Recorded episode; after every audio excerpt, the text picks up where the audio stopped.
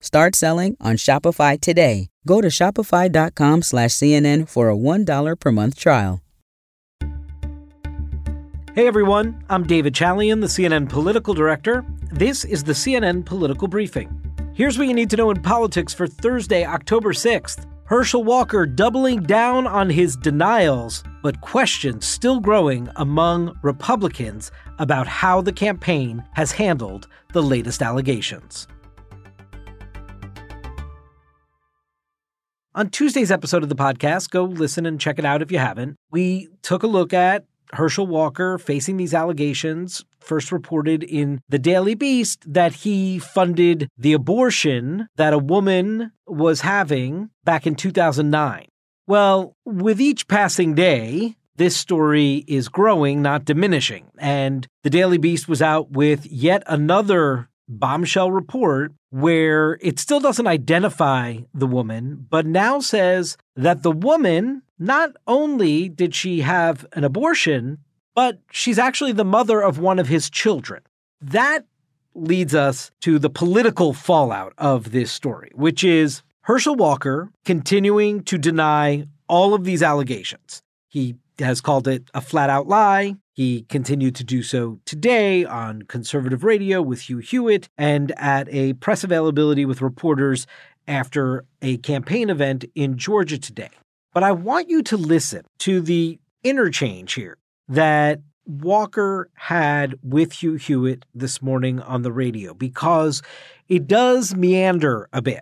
Is there anything you need to be forgiven for vis-a-vis a woman whose name we do not know? Do you know who this woman is, and do you need to be oh. forgiven?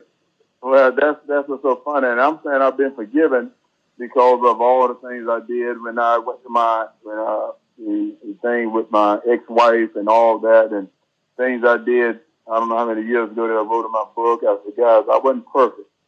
I had my problem with mental health, and I have been born again, but I, I have a new life and I've, I've been moving forward, and and, uh, and and if that had happened, I would I would have said it. There's nothing to be ashamed of there. You know, people have done that, but I know nothing about it. And um, if I knew about it, I, I would be honest and talk about it. But I know nothing about that.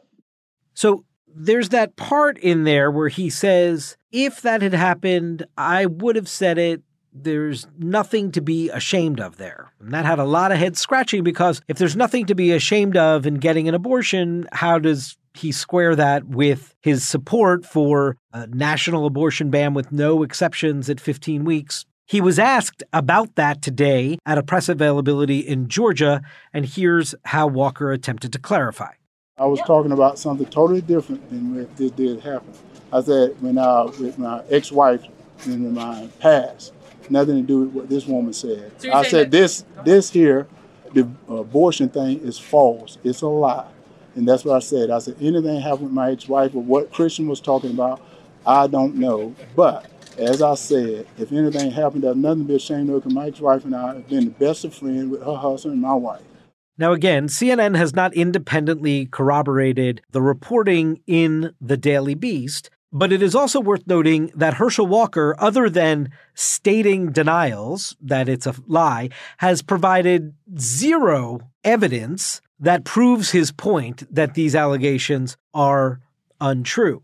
And my colleague Gabby Orr spoke to a whole bunch of Republican operatives and sources close to Walker, and they are eager for him to ramp up his efforts at pushing back on these allegations. In fact, one person close to the campaign told Orr that they wanted more of a, quote, Trumpian response from Walker in this scenario. Publicly, the Walker campaign has touted a recent fundraising boost in the wake of allegations, and privately, it's telling allies that it has evidence to allegedly disprove the allegations and that the campaign is eyeing the debate next Friday between Warnock and Walker as a good time to release that, which is a bit of an odd thing to say because when you're drowning in allegations and your campaign is back on its heels day after day, if you really do have evidence to present and refute the allegations, you would think you would get that out immediately. The big question remains in this Georgia race, which is is this going to sway any voters? And that's actually what we should keep our eye on going forward. As for other parts of the Senate battleground, We have brand new CNN exclusive polling in two critical states, Arizona and Nevada. Fascinating results out of these states. We have razor thin contests in almost every race we tested in the poll governor's races, Senate races, the Secretary of State's races. Only in one of the six races we tested across the two states, the Senate race in Arizona, did one candidate actually have a narrow lead over another. That was Democrat Mark Kelly with a slight lead over his Republican challenger Blake Masters. The two of them debate tonight, Thursday night, in Arizona. But all the other contests are within the margin of error, no clear leader. Among likely voters in Nevada, Republican Adam Laxalt, 48%, to Catherine Cortez Masto, the incumbent Democrats, 46%. We see the same thing there in the governor's race. And in that governor's race in Arizona, between Katie Hobbs and Kari Lake, we show in our poll that Hobbs is at 49% and Lake is at 46% among likely voters. But again, within the margin of error, no clear leader in that race. But beyond the horse race numbers, what is most evident and most interesting and revealing in these poll numbers is that the political terrain here really does seem more advantageous for the Republican Party. I mean, the economy and inflation is the number one issue voters have far and above everything else. The second issue is abortion, and that is like 30 percentage points lower for voters than the economy and inflation. You also see that clear majorities in both Arizona and Nevada think the economy is worsening in their states, not getting better. That's pretty key. And then among likely voters in both states, Joe Biden's approval rating is at 41%. Nearly 60% disapprove. So his numbers are rather upside down. So then why are Republicans not just walking away with these contests? Well, that gets to Mitch McConnell's old comment about candidate quality, perhaps. Blake Masters' unfavorable ratings are much higher than Mark Kelly's in Arizona. That can explain why he's trailing there. Adam Laxalt's unfavorables are high too, just not as much of a discrepancy with Cortez Masto, but that may be keeping her competitive in this race. And in the Secretary of State's contests in both of these states, it's razor thin. I mean, we are showing a margin of error race. And remember, each of the Republican nominees in these states are committed election deniers. So it's very possible that people who deny the reality that Joe Biden won both of those states in 2020 could potentially be in charge of the election systems in those states in 2024.